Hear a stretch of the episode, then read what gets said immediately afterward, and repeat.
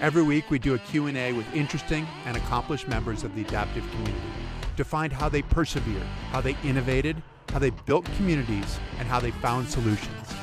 Welcome to the Name Tags Chat podcast. Welcome to the Name Tags Chat podcast, where we talk with interesting and accomplished members of the adaptive community. Community.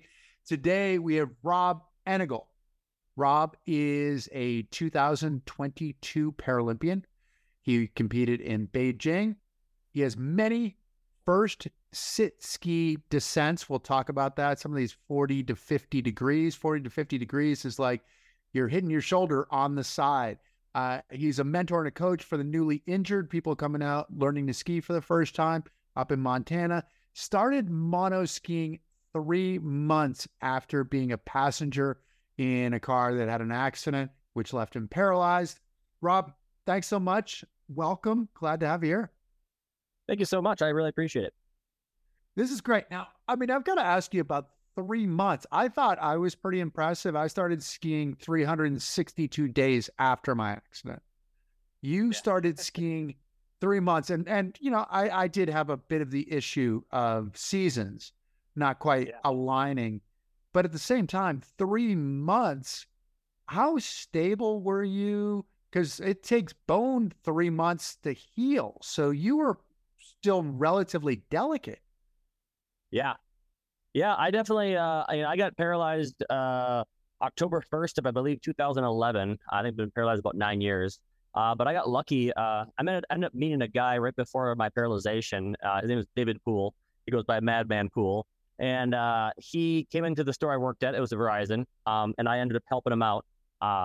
And during that time frame, I uh, uh, while I was talking to him, one of my friends who hunts and fish, she came up to she came up to Dave and was like, "Hey, have you been hunting and fishing, Dave?" And I'm like, "How do you hunt and fish in a wheelchair?" I, I had no clue. I was super ignorant at the time because you know I feel, I feel like a lot of able-bodied people have no idea what wheelchair people can do.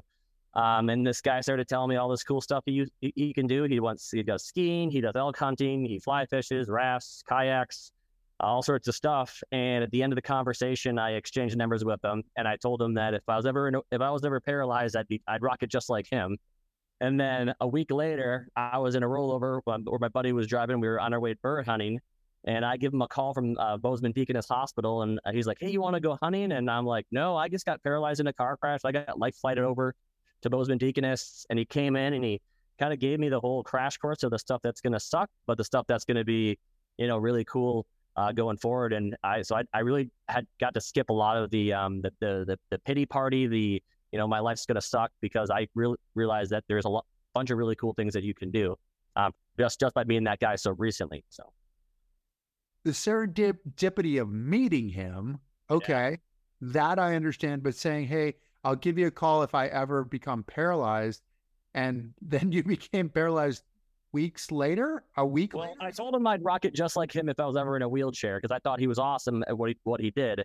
And our plan was to actually go hunting, you know, really the, the day that I called him, but I was paralyzed that night before. Um, so, you know, he, he thought I was just calling him to, you know, to go out hunting. Um, and I was like, hey, no, actually, I got in a car crash. Um, and then he came to the hospital and, like I said, he gave me all that, like, that helpful information of the stuff that's going to be rough, but the stuff that's going to be awesome. So, what um, was his reaction when you told him that you were paralyzed? Did he think that you were lying to him? Uh, it, well, I don't know. I mean, it blew his mind. I remember him being like, "No way," um, and he thought I was joking. I think for a bit, but I mean, I was pretty uh, high on a lot of drugs that they had me on at that point in time. But um, I do remember him, you know, his mind being blown, and then he kind of came in, and like I said, he gave me all that helpful information. So you were able, which is which is interesting, right? Because this is somebody who's who's a kindred spirit in so many ways, who's doing a lot of the stuff that you do all the way along. So you guys connected as people, yeah. and then suddenly he's a he's a bit of a mentor. How did the skiing come about? Were you a skier before your uh, accident, before the rollover? So before my paralyzation, I mean, I'm I'm from the Midwest originally. I'm from Kaukauna, Wisconsin. Um, and the Midwest is nothing but kind of ice hills that have terrain parks everywhere. And I was a snowboarder before.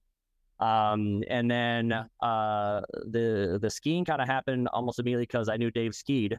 Um, but uh, you know, I, I, tell people that I've never skied before. I've only been on a mono ski or a, on a snowboard. Um, but yeah, I feel like that's I got into skiing right away because I felt like it was the one thing that was you know, pretty similar. And then just, you know, after you link a few turns on the bunny hill, you're like, oh, okay, I, I this feels right. Um, and I mean, just the feeling of Sitski, I haven't found anything that's close to it uh, in the disabled world yet that makes me feel like I'm, you know, back, you know, before my injury. Did you take some of those falls, the same kind of falls that you took when you were first learning how to snowboard, catching that outside edge and just yeah. the high yeah, slide, high side yeah, flat squat? Yeah, the heel side edge on a snowboard is the same thing as catching that high side when you know you know it's coming and feels like you're getting you're the head of a sledgehammer getting slammed into the ground on a sit ski. So, um, but yeah, I remember being bruised up pretty badly. I remember them telling me to let them pick pick me up, and I refused. And I realized why they wanted me to do that because I was exhausted that first couple days. But um, I think on day two we were in the bowl um, uh, at Big Sky um, in the Black Diamonds, and it was super cool to be up there. I mean, I tumbled the whole way down, but um, Dave definitely uh, has an interesting style of point it straight down the hill as fast as he can. Um, and I've uh, kind of adapted a lot of that early on. So now I'm finally learning how to turn, I guess, with racing. How did the racing come about? Did you decide? Because it sounds like he wasn't necessarily racing. Did you find that on your own? Uh, no. So let's see here. I ended up doing a a video with the Big Couloir and uh, some big mountain skiing and stuff with Big Sky, and then uh, me and my wife went up to Alaska and uh, for our 10 year anniversary trip during the summer, and we did kind of the cruise trip. And we got all the way out to um, Fairbanks, and one of the directors of uh, Challenge Alaska was there. Um, and I had an adaptive hat on. I think it was from Higher Grounds. Um, and he noticed it, came up, talked to me. Uh, he has a paralyzed daughter, and she's into racing now. Um, and he mentioned that they were doing some adaptive camp up uh, up there that winter, um, and it was like a hel- helicopter ski camp slash race camp thing. I mean, I was more interested in the free riding and the hel- heli skiing, and you know, I heard of Andrew Kurka and Robbie Drugan and stuff like that before, and we went up there, had a really good time. Um, first time engaged was up there with those guys. I mean, I was horrible at it. Um, Kurka's a wonderful uh, training technique of you're doing it wrong, you're doing it wrong, you're doing it wrong.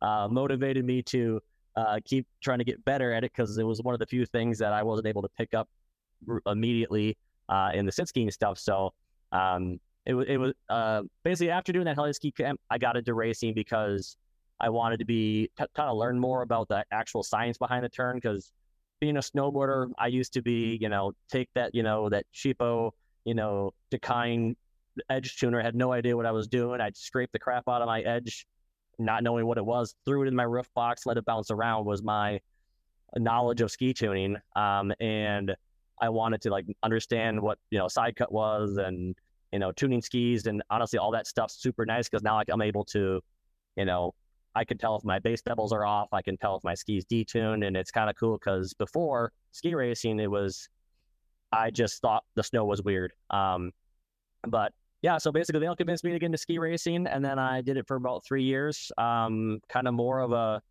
showing up kind of thing. I uh, uh, one of my buddies, Sam Mahoney, um, got me into uh, NSCD down in Winter Park, um, and they were super helpful. They kind of helped me out early on. Um, I did about two years of uh, kind of living in my van. Um, I have a, a, a, a Toyota, uh, not Toyota. I have a, a, Ford Transit van that I've converted over to kind of a ski mobile. Um, and I did two years of training. Uh, I guess not training, but basically showing up to races a couple days before and then going down the race courses. Um, and then after that, we uh, the year before the games, they made the long list, and then I kind of committed really fully to to ski racing and uh, training down at NSCD for about three or four months down there. So. How were you able to do that, right? Because you had your accident. Your your twins were three years old Yep. business, uh, breeding golden retrievers. Yeah. Emily's been in the business for 40 years, right? I mean, yeah. you're juggling a lot. You're coming to us from your greenhouse. Yeah. Like, you're, you're yeah. a guy who's got a lot going on. How did you get the time to go and and ski? I think that's kind of so. I got into ski racing three years ago, and I've been paralyzed for about nine years. So my kids were old enough when I got into racing where I could at least leave for a couple days. But a vast majority of my racing career, I guess, has been, you know, having 30 things going on at home, biting all that stuff up, running out the door the last minute, making my way up to Canada or Park City or, or Winter Park, getting there maybe a day before the races, getting on snow, and then racing, hoping for the best, um, and then flying back as soon as possible to get back to helping with all these projects I have going on. Um, I've always been kind of a uh, my plate needs to be absolutely full um, or overflowing to keep my brain entertained. Uh, I'm very ADD and I have uh, a lot of distractions and a lot of hobbies, but I think it's been working out pretty well. Um, but yeah, we you know my family breeds golden retrievers, so the, the the year that I made the, long list for the games, my wife retired from a real estate, uh, not real estate, um, an insurance agency, um, and she took over the day to day operations of the dog kennel, um, and um, I focused on the racing, I guess the training that year. That was my first year of like full training, and I would say I only trained for about a month and a half at Winter Park, um, just because obviously I have kids and all these other things going on, but. Um, it was nice to be able to like focus on training and understanding what I was doing. We went to Norway and Sweden that year, um, right before the games. Um, um, actually, the, the year of the games was my first year, kind of fully training, I guess. Um, but yeah, it's uh, it's interesting. I wish I could dedicate more time to the racing, but you know, I I definitely don't. I don't have all my eggs in that one basket. Um, I like a lot of other things that I want to focus on. Um, and the new property we purchased, uh, actually for the commercial, like service and therapy golden retriever kennel um, ended up being an organic fig farm, strawberry farm, and it ended up having all these extra uh, income streams. So now it's uh, this next six months is kind of a panic, trying to figure out what we're doing with all of it, trying to figure out what we're going to grow in the greenhouse and um, how to maintain the property and all that stuff. But the uh, the zoning, the HOA covenant issues that don't don't exist out here, and just the space is it it's so nice being close to Bozeman, but also being in the country it looks like an absolutely beautiful place that you just just purchased. What constitutes the day to day in the golden retriever breeding? Like how many how many animals do you have? Are you are you breeding and training? Uh, and and how how does that work? Do you have do you have your dogs who are the the breeders, or you bring in dogs, or how does how does that all come together? Yeah, so um, so our kennel name is Harvest Time Kennels. Um, we actually have four locations. It's a family-run business. My mom started it about 40 years ago. Um, I have a satellite location of, of, her kennel, and I'm kind of branching off and creating my own commercial, you know, professional, like world-class kennel out here. Um, but what we end up doing is, um, I have five sisters, and when I was a kid, me and all my my sisters used to have, you know, one or two dogs apiece. We they they grew up with us. We trained them. We did dog shows. I was in Chicago, Minneapolis, um, Green, uh, Green Bay, uh, Madison, all those locations uh, doing dog shows as a kid. Um, and then when we all turned about 18 and kind of moved out of the house, we switched over to a thing called we, called the guardian dog program or a foster dog program. So um, we don't actually have any personal dogs ourselves. Um, we basically give out, you know, you know, super high end quality golden retrievers uh, to families in the Bozeman area basically Montana, but mainly in Bozeman. And those dogs get to live, you know, normal, happy lives with those families. Um, they get to uh, then typically when they hit two years old, we do all their health clearances, you know, hips, elbow, eye clearances, heart clearances, genetic testing, all that stuff. And then we do, you know, those dogs uh, at two years old, after they've passed all those, they'll be part of the program. Once a year, they'd come to our house to have a litter of puppies. And then th- of those puppies, about a third of our dogs will do service or therapy work. Um, so we did we know we donate dogs to a bunch of organizations, primarily the Midwest. So Canine Comfort Dogs, um, Occupaws, um, Blind Leaders, uh, Champs program. Um, actually, Canada, we have a contract with them. All their blind leader dogs that are golden retrievers come from one of, from one of our kennels, which is kind of cool. Um, and then a lot of we do we do sell dogs, but a lot of those dogs also you know kids with the autism, Down syndrome, um, you know, cognitive issues. Um, a lot of those families get our dogs just because they make great, you know, companions for those dogs. Um, but yeah, we, we've, we've done it forever, um, and it's kind of cool that it's kind of expanded into being, you know, a family-run business. I have two sisters, one in Minneapolis and one in uh, up north Wisconsin that have, you know, smaller kennels. Um, but it's it's nice because you know everyone asks me like, oh, it's you do service and therapy golden retrievers because you're in a wheelchair, and it's like actually no, I've I've done I've met wheelchair people my entire life, um, a lot of blind people as well. Um, um, and it was cool to kind of be actually, you know, thrown into Craig Hospital when I got paralyzed and seeing all of these dogs, you know, playing tug of war with us and, you know, just coming into our rooms and stuff. And it's like, it, before that, before I got paralyzed, those dogs were kind of a, a, a story that was, you know, I was, I was told and I got to see some of it, but I never got to see it firsthand. So it is cool that we, you know, we get to I, I get to see a lot more firsthand experience with service and therapy dogs. So um, I I enjoy very much what I do. But you don't you you breed them and, yeah. and raise them, but not necessarily you don't have your own service dog. So I don't have a service dog. Honestly, I don't think that I am as disabled as a lot of other people just because I'm a lower injury, I'm incomplete. I mean, I I look at service dogs, you know, you know, when you when you start getting to a higher level paralyzation, they become more of a benefit. Um, I don't really need a service dog personally. Um, I don't think um, the therapy dogs. I mean, honestly, I have so much going on in general that I don't think I'd even have time for my own personal dog just because um, it requires a lot of training. And a lot of people don't know that a, a full blown service dog usually ends up costing about $40,000 in training. And a lot of them actually flunk out of those programs um, where they have to pass all these different tests. And uh, I actually prefer my my golden retrievers to love everybody and want to be everyone's best friends. And most of the dogs that do uh, service work for us, they are are more of you know focused in, dialed in. Um, they're you know they don't want to be pet by everybody. Um, so I personally like the dogs that you know are everyone's best friend, and those are the ones that I like at my house typically. So. So the ones that are working versus the ones that want to be everybody's yeah. best friend, or you're yeah. you're actually there just to love them. Really, is yeah. is your job. Yeah, definitely. How did the relationship come with with Big Sky? I mean, you're a Montana guy, and and you've skied a bunch of bunch of first descents, like Big Couloir, which is what forty to fifty degrees, and forty to fifty yeah. degrees is kind of like, you know, like if you're standing your shoulder can touch the snow right above you as you're yeah. making your turn. Whereas you are in a monoski, you're a whole heck of a lot shorter. Like I was amazed one time when I saw a picture of me and I had no idea that I was making a turn and and my lower arm was basically on the ground. I had yeah. no idea that my arm was parallel to the ground and basically on the ground, like on every turn. And yeah you know when you're making when you're when you're on that kind of angulation what's that like? Because you can't get too angulated but you want to be angulated enough that you can actually make the turn and stay in control.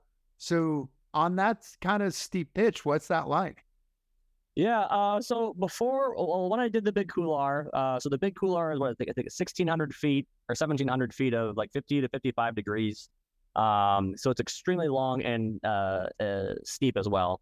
Um, it's, you know, when I did it, it was pretty, uh, pretty deep snow in there, which is nice. So when you, I, ca- I kind of call it fall turning. It's more like jump turning. So, you know, I, when I'm turning on steep stuff, I literally am falling over uh, and almost and I sink my left outrigger into the ground, and I'll actually end up like twisting my body um, uh, to almost fall turn. So you're actually not really going left or right. You're actually falling, sinking your outrigger, and then almost doing like a, a pull up with your arm in the snow, kind of half upside down, while your ski follows around. A lot of that really deep, steep snow, it seems to catch your ski a lot, a lot of times.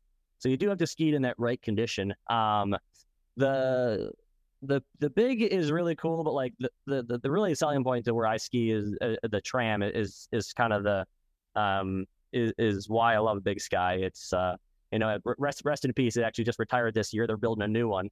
Um, but you know it's I feel like it's one of the few places you can go ski in the U.S. as a sit skier and be able to look at something, point at it, and say I want to ski that without having to hike for two days to get to it. You know um, Aspen Highlands, Breckenridge, all the really cool resorts that have really cool terrain that looks fun and scary at the same time.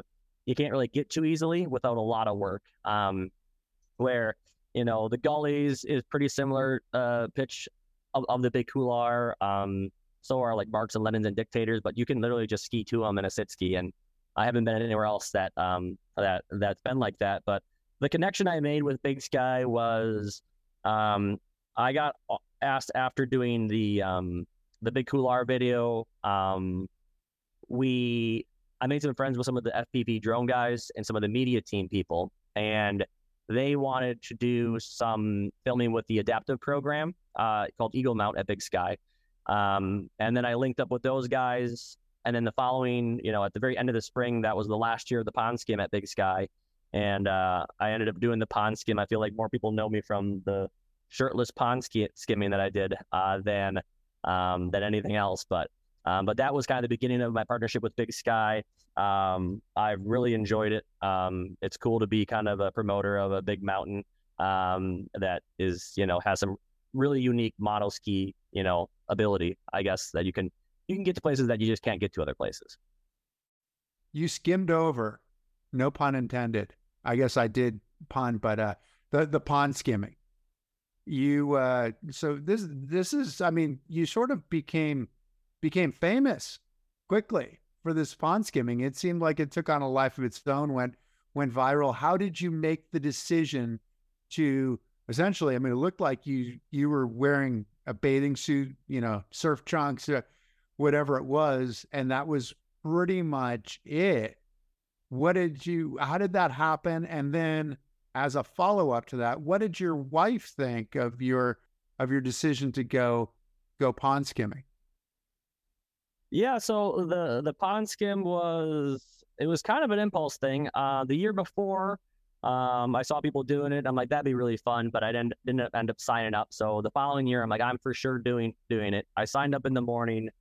Um, but you know, uh, spring skiing is probably my favorite time of the year. You can go off terrain park jumps; they're all pretty forgiving. You can go up the biggest booters that they have, and you know, when you land, it doesn't feel like you're breaking your back again. Um, you know, I was skiing the whole day shirtless um, with a bunch of my friends. Um, and then we got up to the the top of the hill. Uh, I'll, I'll take a lot of credit to all the college kids that were up there that had backpacks full of beer, saying, "Do you want a pound of beer with me?"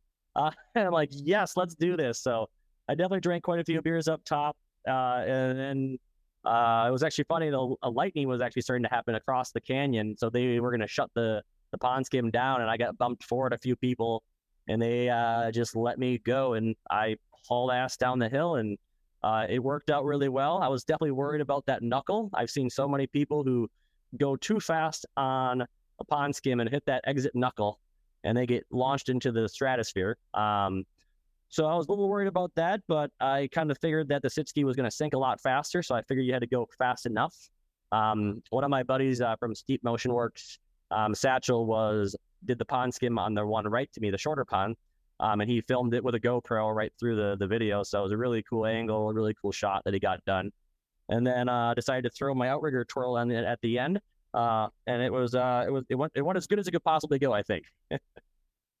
so I mean, we've got to we've got to describe a little bit of what exactly the pond skimming is, right? I mean, you're going across the water. How how long a distance is this? So you're going use the knuckle like a little jump to get into basically like a pool kind of thing, but it's yeah. a pool of cold, little bit more than frozen water, right? Yeah. Yeah, so the Big Sky Pond skim actually is was built really good for a sit skier. Uh, I mean, it, there was two ponds. There was like a long, what is it, a shorter one that's maybe I'm horrible at distances. Maybe 100 feet, the long one was, and then maybe the shorter one was like 50 to 75 feet. Um, and we, you know, the a lot of a lot of ponds that I've seen are built. Basically, people are they just bring up hoses and they fill up a, you know, dig a hole out of the snow, put a tarp in there, then fill it up with water. Um, and then people, you know, typically are drinking and with with costumes on, fly across that thing as best as possible. Um, and I haven't seen very many sit skiers get across the pond before, which I'm pretty happy that I'm one of the few people who have achieved the getting completely across. And uh, you know, it was nice because the, the the transition from the water to the snow was almost flat. And a lot of times there's a big drop off where it almost goes straight in like this. And when you go in there, people dive bomb. You know, they they you know they they hit they hit they jump out of the water and then they sink basically. Um, and I also think that a lot of people lean back too far. They think they're worried about that front nose catching and then, you know, just face planting.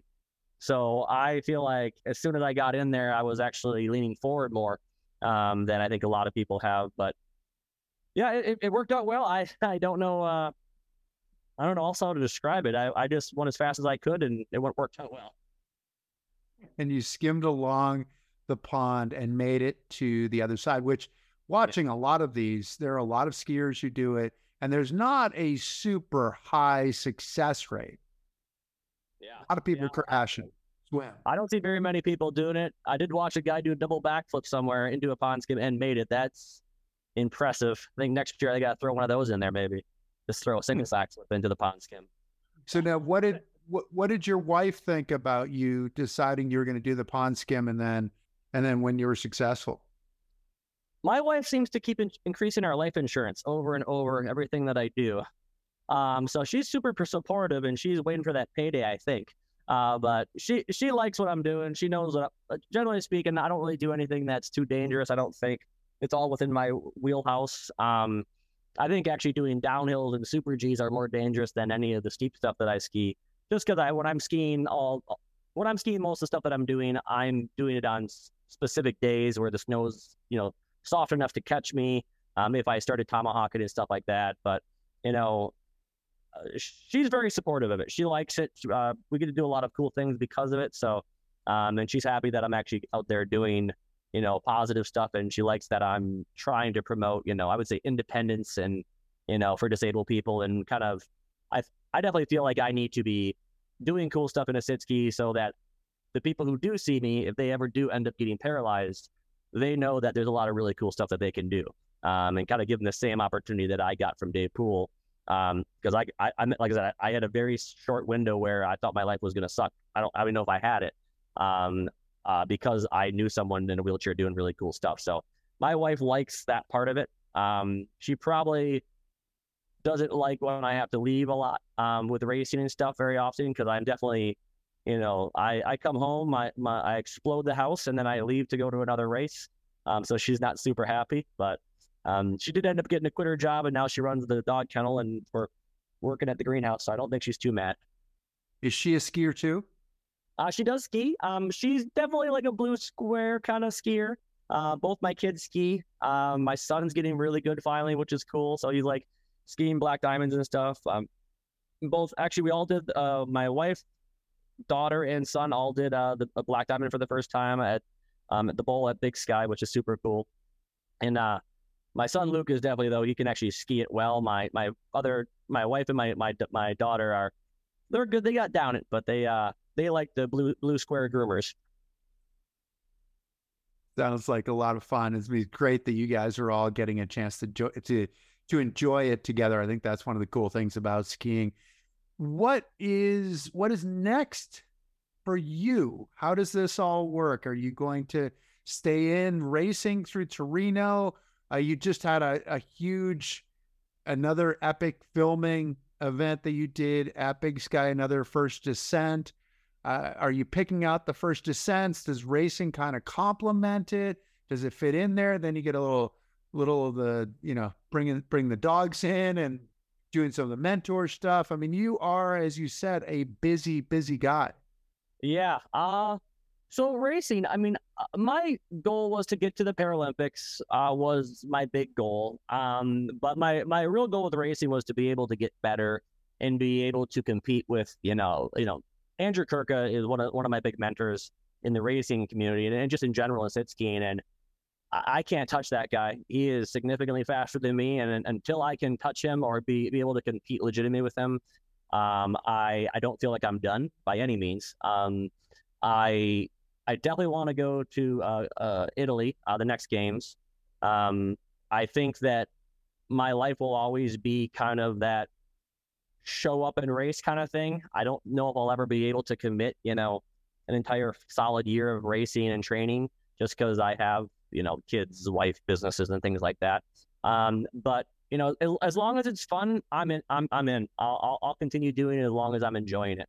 Um, once it becomes a burden or frustrating or you know something not enjoyable, I'll probably end up going back to just free skiing. But um, i will probably be doing 50-50, You know, just big skiing, big sky with my friends and family, filming with the the media teams there. Uh, Mountain Collective Pass, I do some stuff with them as well. Um, uh, you know, I think I want to I want to learn how to do a backflip. I, I used to do backflips and rodeos on my on my snowboard and stuff, and uh, I could do some pretty cool terrain park stuff. But uh, I feel like the sit ski is uh, a lot more of a risk for screwing up your shoulders and the rest of your body. So I think I'll probably end up going to Woodward and going into the foam pit and seeing how how safe it feels. Um, but I'll probably be doing both for quite a while, I think, um, until something becomes less fun than uh, becomes less fun than it is currently. And is it an issue with regard to age at all? Because what, you're 38, 39 kind of thing? 39. Man, does that feel like 40? Uh, it does not feel like 39 at all. Um, yeah, I, uh, my brain thinks my brain still thinks I'm 19. I, my body disagrees. My acid reflux and stomach disagrees. Um, I, I would say as long as I'm healthy enough and I don't really foresee any major issues with, you know, uh, injuries, I think I might be done doing downhills. I feel like downhills are a little bit of an insane uh, speed sport, and I feel like everyone that I go to, I feel like so I see someone with a broken shoulder or uh, uh just a concussion. So I don't know how much I'll be doing that stuff in, in the future, but um, I like I love slalom. I like GS a lot lately, um, but I think but the age I don't think age really applies that much in, in, in the sit skiing community. I feel like we don't have as many.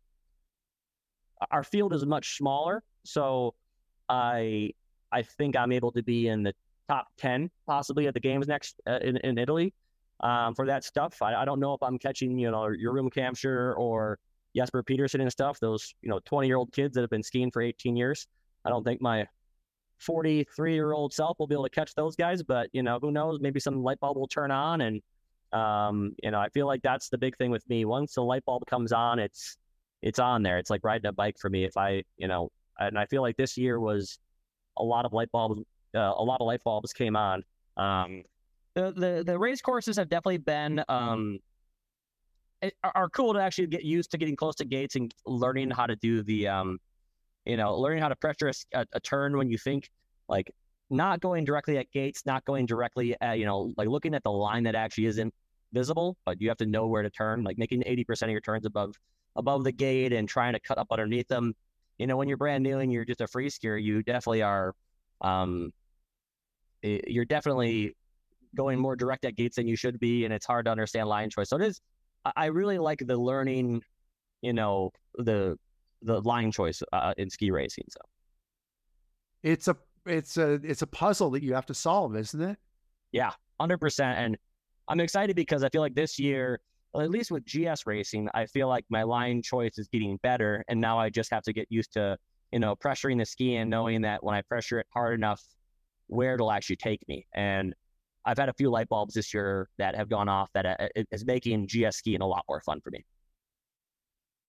Yeah, it's it's a matter of bringing the technical side of what you can do because obviously you're a great skier, but to take the technical side of what you do and be able to put that turn in the proper place. So matching your technique with your tactics and yeah. and and and making it all work and building throughout which is which is really intriguing and it sounds like it sounds like it's intriguing. I mean it sounds like you've got the the intriguing I'm scared kind of running some of these first descent things but then there it sounds like there's something in it for you on the racing side whether that's the are you always were you always a competitive guy?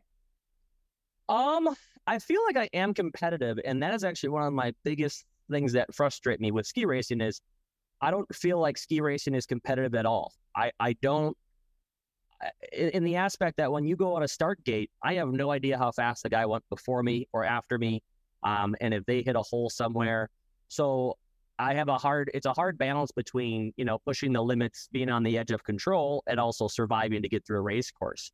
Where uh, you know, we went to Adaptive Spirit this year together and those uh, you know, double uh, GS courses when there's two like the NASCAR courses. Yes. Yeah. I, I love those. They're so much fun because when I see someone pass me, my brain like loses it. And I'm like, okay, I'm gonna kill myself to try to beat this person. And I had a really fun race with Kurka, and I was within a gate of him at the bottom, and um, I talked a lot of crap on the top of the hill, and he, uh, I know, so I knew he was skiing harder than he, he uh, at least I, I, know he wasn't giving it to me, and it was, I like that stuff. I feel like I ski much better or faster when I feel like I feel the urge to go fa- like that someone's beating me.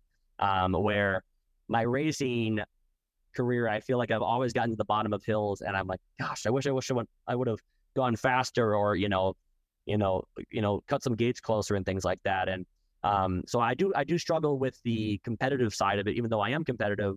That racing definitely um, like we need to start doing like bank slalom, snowboarding style stuff with sit skis or like the mono X and things like that. I feel like those are all uh, more naturally my my my style than the the um you know wait in a line, go down the race course and then look at a clock to see how good you did. Um, I want to know if I want to you know if I went past the, the line at the before the other people did I know I won. Which is which is interesting because that's one of the issues with ski racing is that you sort of get that clock in your head, right? Where you think, okay, okay, I'm not going fast enough here. I've got to pick it up. I've got to do whatever but you don't have the feedback of somebody directly next to you that you see either they're ahead of you or they're not ahead of you. It's kind of like you've had enough experience that you know when you're going fast, when you're not going fast, when you need to take a little bit of risk, when you don't need to take a risk. And and I'd imagine in a lot of ways that's a product of not having a ton of experience for yeah. you that you're you're building that right now to going, okay, now that was a good turn. That was a yeah. good section. That was a good line. And then you start building the understanding, and then you can bring the stuff that you do naturally to the sport. It's going to be really fun to watch you guys race in Cortina because it's just it's such a spectacular area, but it's also you know it's got a lot of a lot of variety, particularly up top. You've got a bunch of bunch of knolls. Actually, most of the way down, you've got a bunch of knolls and changes of terrain and stuff where you've got to figure out where the course is. So that's going to be fun. Can we can we change uh change it up just a little bit? We do this thing at the end where we do five questions in five minutes. So it's just quick questions. They're not exactly completely they're not they're not connected. They're not uh, you know, not classified, you know, thematically or anything. So right. So here we go. Let's uh, let's see what we have for you. We're looking at you in a greenhouse. This seems yeah. like it could be appropriate. Do you ha- have a favorite flower or plant, and why? Um, cilantro, uh, mainly for pico de gallo. I I will eat anything with cilantro, and I find it crazy that some people think it tastes like soap. people do think it tastes like soap. I, that that to me, I'm a, I'm a huge cilantro fan as well. So. It's it's great to great to hear that you're a cilantro fan, and because to me it's just such a such a fresh taste, which I love cilantro. So I I'm in agreement with you on that one. Uh, how do you stay optimistic? You're you always seem like you're the smiling guy. If we see all your photos, you're the smiling guy. You seem like you're leading people along. How do you stay optimistic? Is it something that just just happens? Um, yeah, I don't, I don't know. I, I've always been kind of a, you know, shit or get off the pot kind of person. That's my grandma's saying. Um, I don't, I don't necessarily see the point of being grumpy. I mean, I definitely look look at things through a jaded lens. I think, but I think I am. What does that mean? What's the jaded lens? I like knowing what I don't like about people or things, just so I'm prepared for it. Um, and then once I know that, I can look past everything else, um, and I don't have any problems. Once I know, I don't like being surprised by people's issues, um, and I like I look for them early on. And once I know them, I don't have to worry about. Um, I don't know how to describe it. I, I, I just I don't feel like I'm always the most optimistic person um, uh, with social interaction stuff, but I am always looking to have fun. I am always looking to, you know, find the new thing that keeps me entertained. Um, and I really do like bringing people out um, and doing stuff. And you know, actually, I heard when, when I first got paralyzed, I I credit a lot of my stuff is just my natural, you know, they said whenever you get paralyzed, whoever you were before gets amplified. Where if you were a Debbie Downer or a grumpy person before, every the glass was half empty, um, you just become way worse uh, in that matter. Um, where I was always a glass half full, where even if something went bad, I was able to look at it through a better lens of like, well, okay, well, it sucks that I got paralyzed, but at least I got, you know, my kids get, you know, uh, my kids never get an excuse why they don't want to do something or why they hurt. I'm like, oh, do you think your dad likes being in a wheelchair?